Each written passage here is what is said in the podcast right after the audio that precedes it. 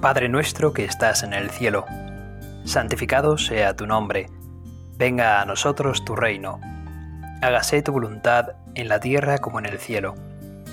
Danos hoy nuestro pan de cada día. Perdona nuestras ofensas, como también nosotros perdonamos a los que nos ofenden. No nos dejes caer en la tentación, y líbranos del mal. Amén. Permíteme, querido oyente, querido rezante, persona cristiana católica que quiere conocer más de su fe, que quiere ahondar en el amor a Dios, en el amor a la Virgen María, que comience con un poco de música. Y que enseguida continúo con la meditación.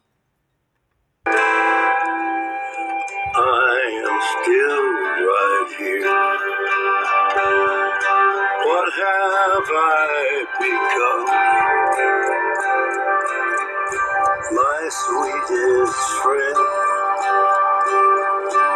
Everyone I know goes away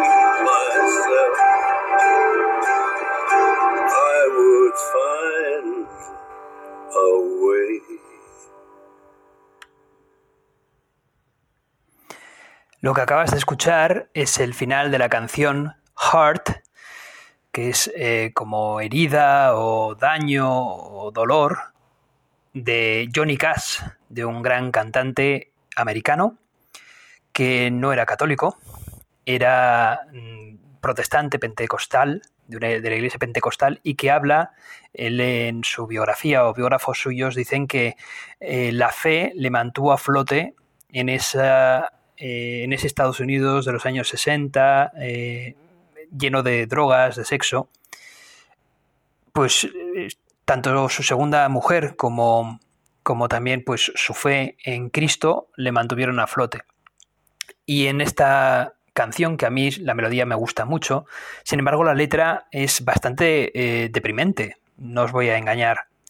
Sin embargo, pues habla pues eso, ¿no? De sus errores a lo largo de su vida, de la basura en la que ha convertido muchas veces su, vida, de que ha tenido que despedir a muchos amigos suyos.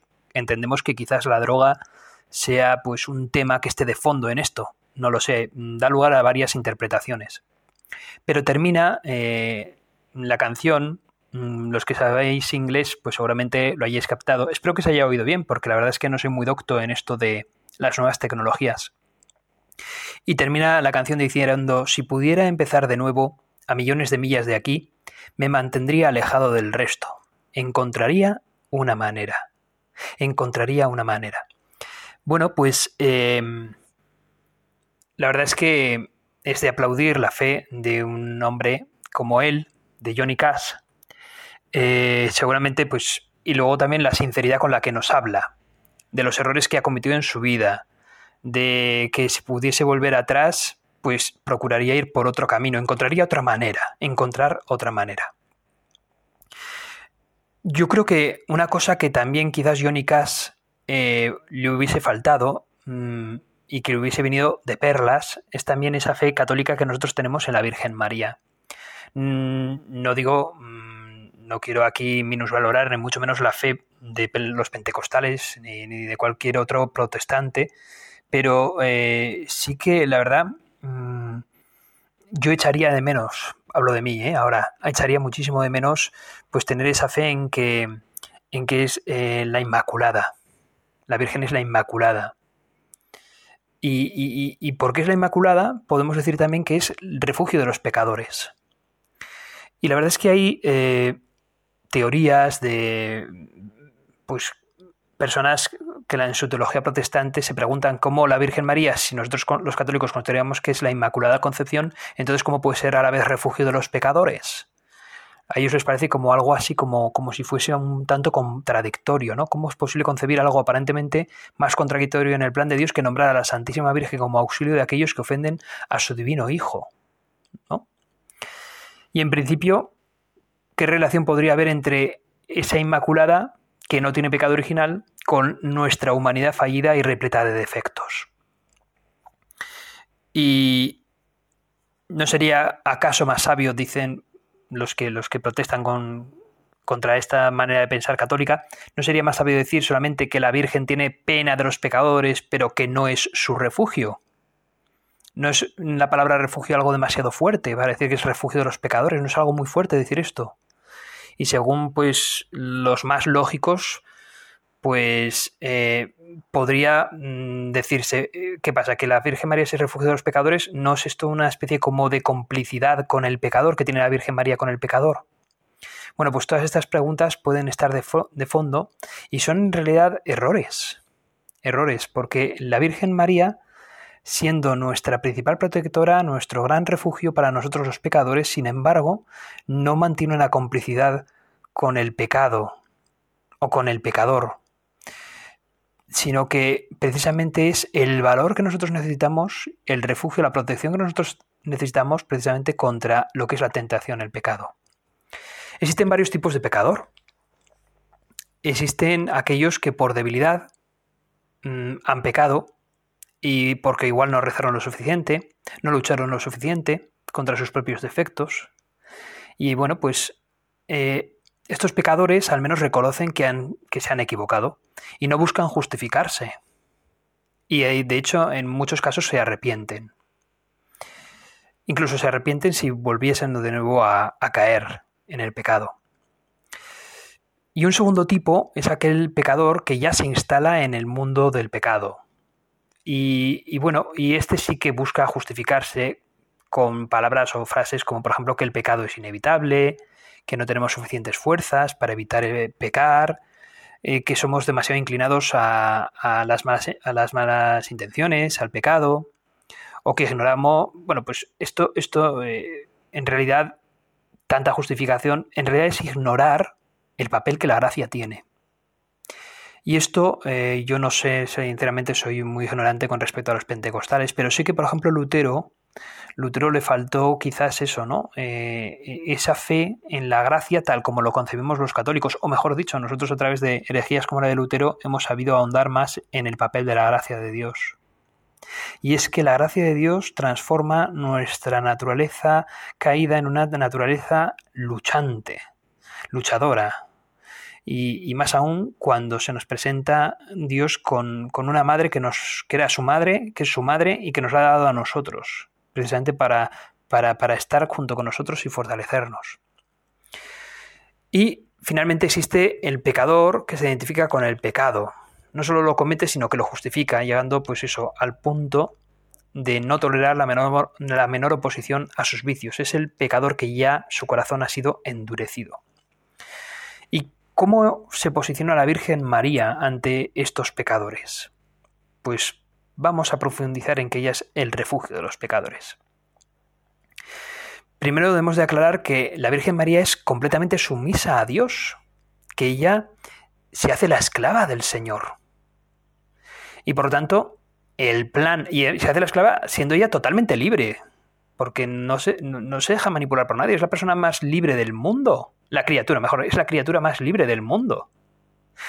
Y ella elige, en su total libertad, elige, elige amar el plan de Dios y que el plan de Dios sea exactamente su mismo plan. Con los mismos detalles, la Virgen María elige el plan de Dios como el suyo propio. Dios es el ser perfectísimo y al mismo tiempo, pues es justo y misericordioso a la vez. Y en nuestra naturaleza caída nos cuesta entender que Dios sea a la vez justo y misericordioso. Bueno, pues razones, por eso las razones, por así decir, didácticas llevan a que Dios, que representa la justicia, deja frecuentemente la representación de la misericordia en manos de su madre. Porque como nos suele costar entender eso, ¿no? Que Dios sea justo y misericordioso a la vez, pues como que para hacernoslo entender mejor, Dios ha dicho, mira, fijaos en mi madre como la misericordiosa. Y buscarla, ir a ella. Porque a veces, no sé, la figura materna como que nos puede ayudar más. Yo creo que la madre siempre es aquella que, o sea, el amor de una madre es el más parecido al amor de Dios. ¿No os parece, hermanos, que estéis, me estéis escuchando? Yo no sé cómo habrá sido vuestra relación, cada uno de vosotros, con el de vuestra madre.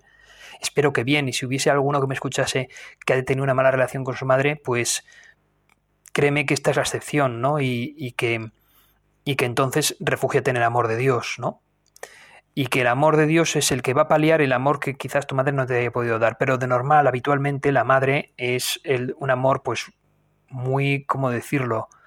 Eh, muy gratuito, ¿no? Muy que desinteresado.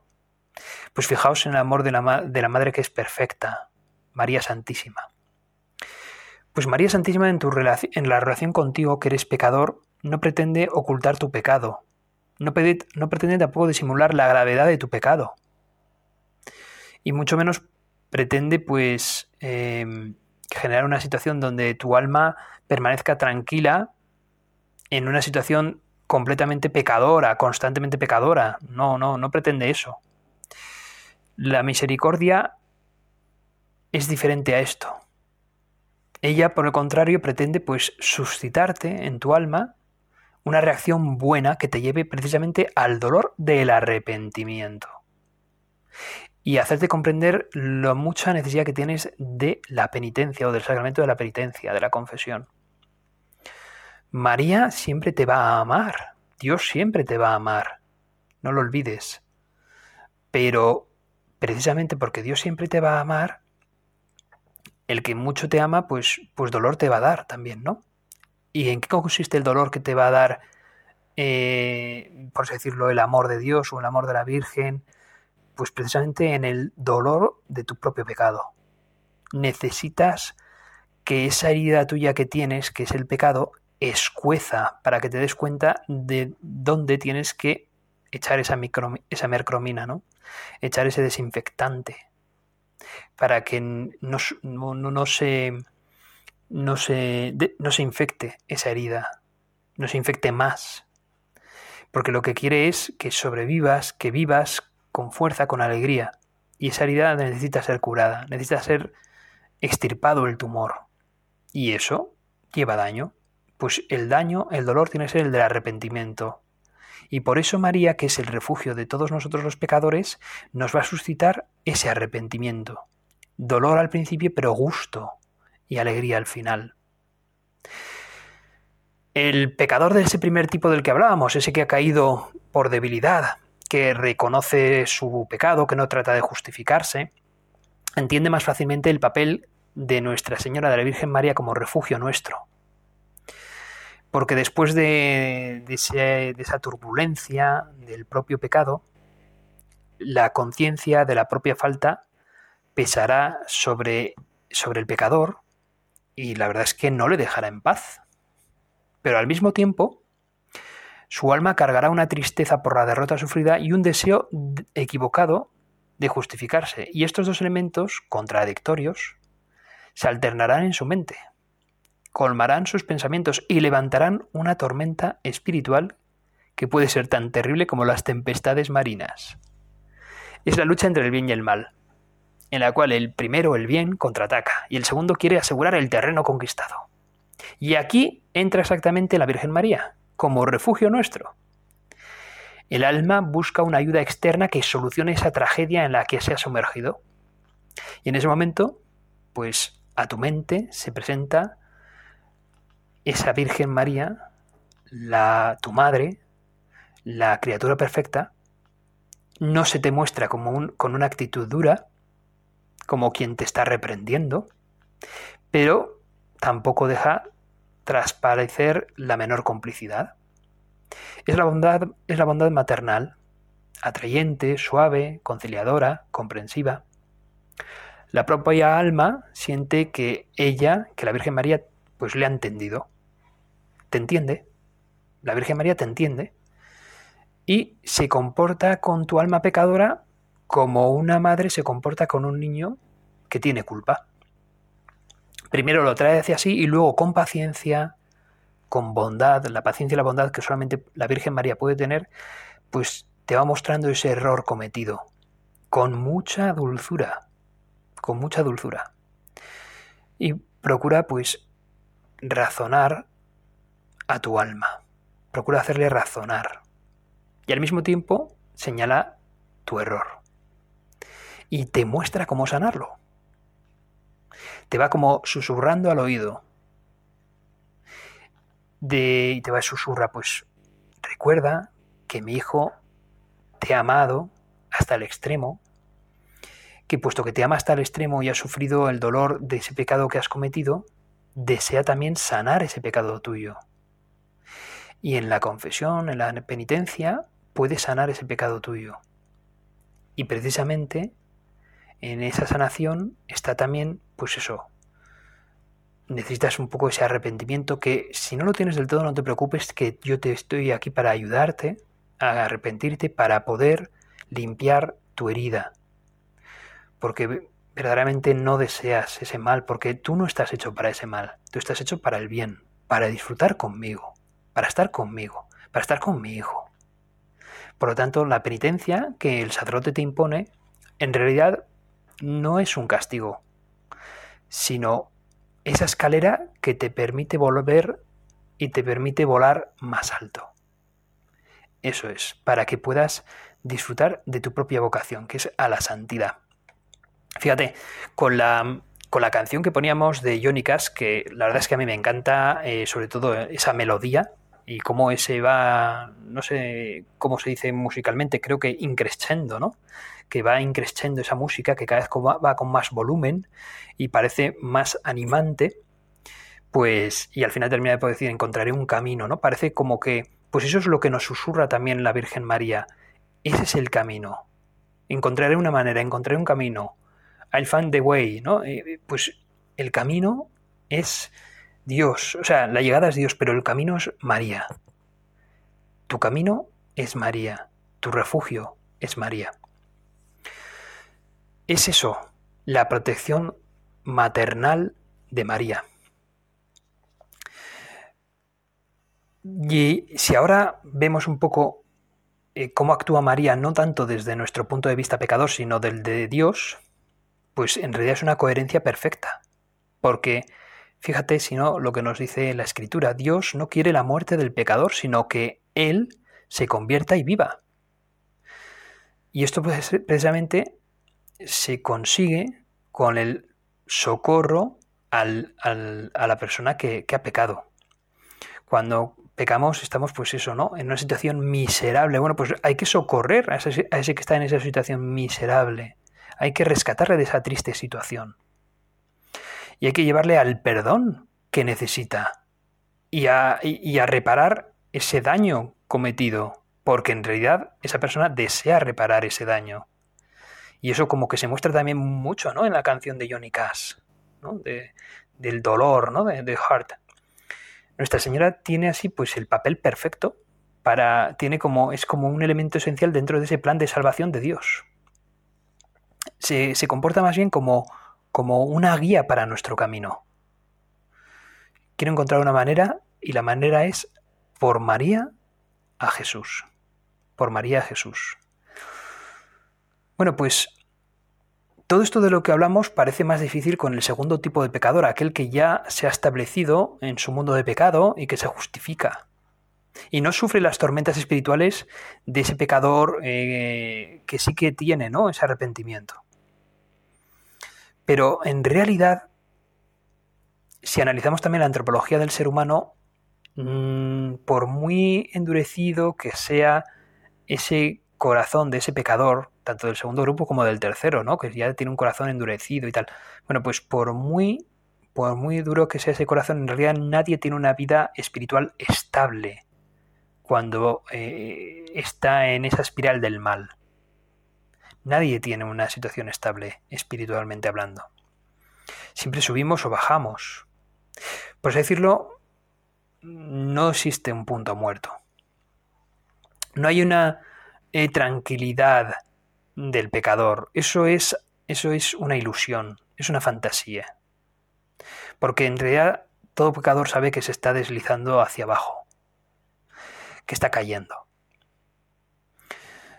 Bueno, pues esas tendencias abominables hacia el pecado que ese pecador más endurecido puede, puede tener, pues bueno, él mismo puede sorprenderse con lo que piensa, con lo que desea, con lo que quisiera hacer. Para, para, esta persona el refugio es una necesidad urgente y tiene que ser un refugio que no cuestione la entrada, que no le presente dificultades para entrar. Por así decirlo, el refugio de la Virgen María no tiene a una especie de guardaespaldas o de, mm, o de portero como tienen los porteros de las discotecas de noche, ¿no? Que siempre hay un tipo, un maroma de 3x4, parece un armario empotrado, ¿no?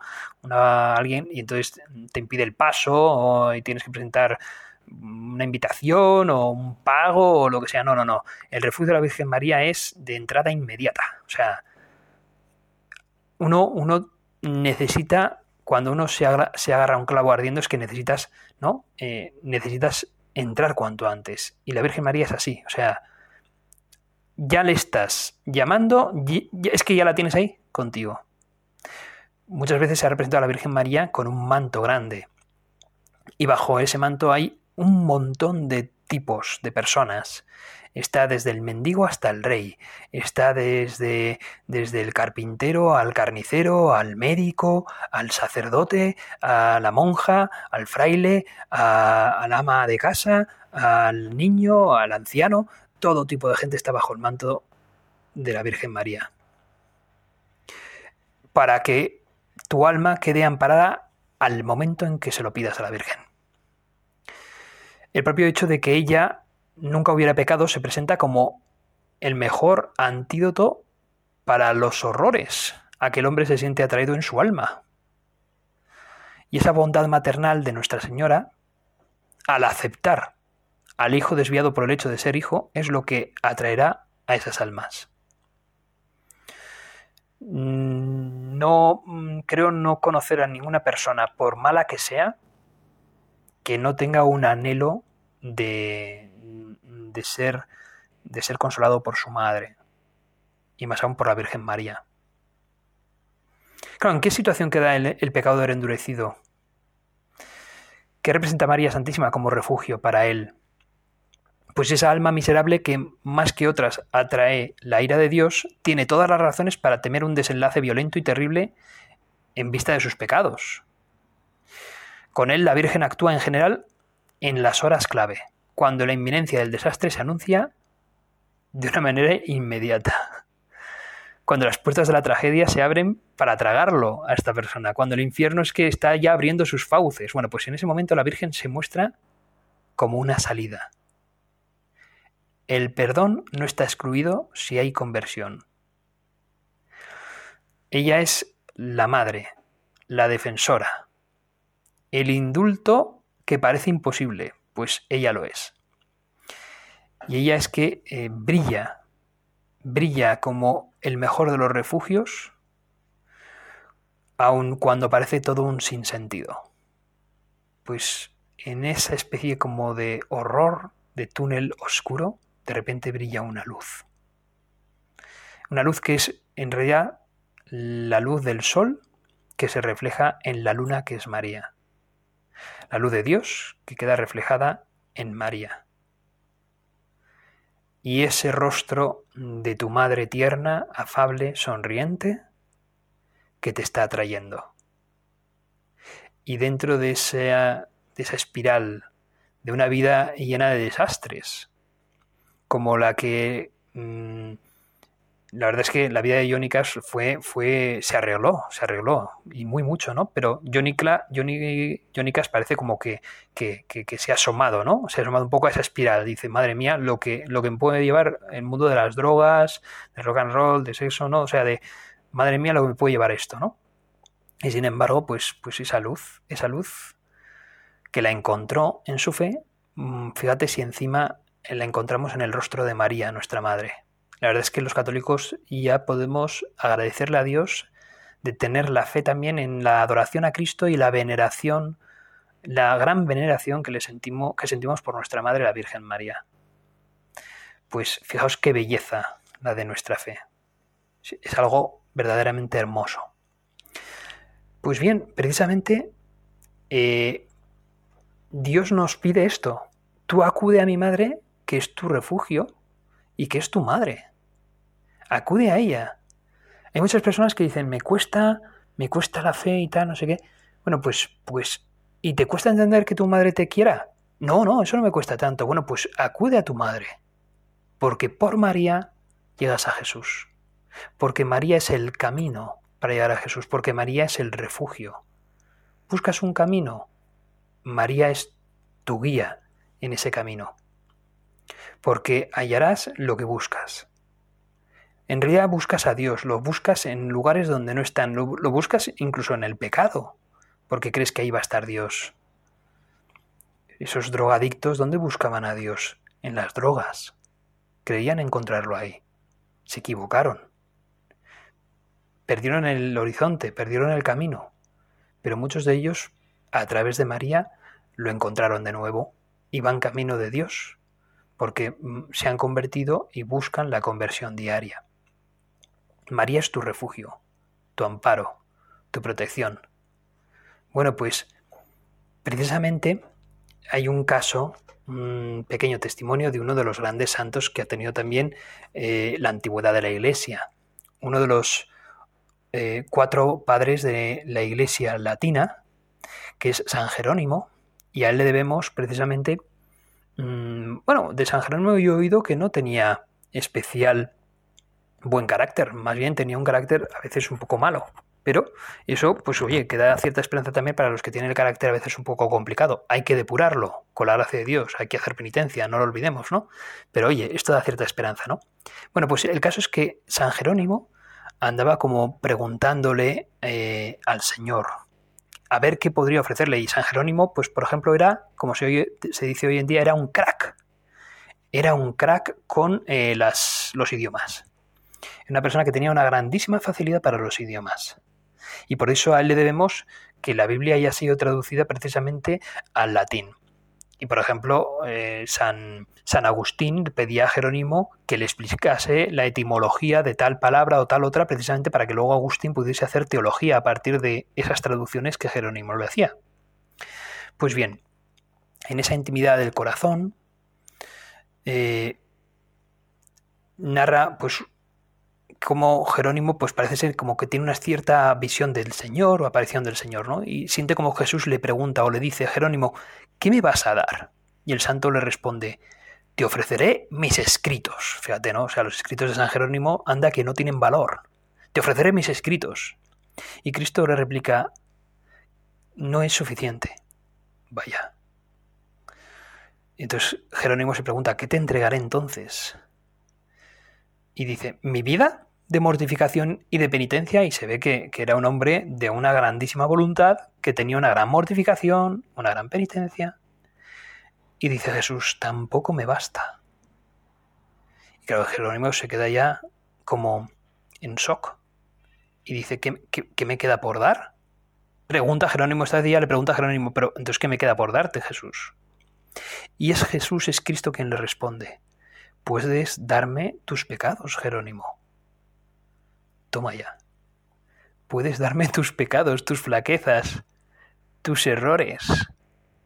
Y además, dámelos sin envoltura alguna, sin ninguna, o sea, a palo seco, sin justificación, con sinceridad de corazón, tal cual, y amando a cada cosa por su nombre, al pan, pan y al vino, vino. Dame tus pecados. Cristo lo que quiere es adentrarse en nuestro corazón y transformarnos nuestro corazón pecador en un corazón lleno de gracia. Y precisamente María nos ayuda en esa transformación, nos ayuda en esa conversión. Porque María desea que redirigirnos a Cristo, que nos convirtamos a su Hijo. Pues démosle ese gusto a María, pidámosle a Nuestra Señora la gracia de entender toda la belleza y sabiduría que se encuentra en ese plan divino de transformar en refugio de los más endurecidos pecadores a aquella que es la más excelsa de las criaturas. Dios te salve María, llena eres de gracia, el Señor es contigo. Bendita tú eres entre todas las mujeres bendito es el fruto de tu vientre Jesús. Santa María, Madre de Dios, ruega por nosotros pecadores, ahora y en la hora de nuestra muerte. Amén.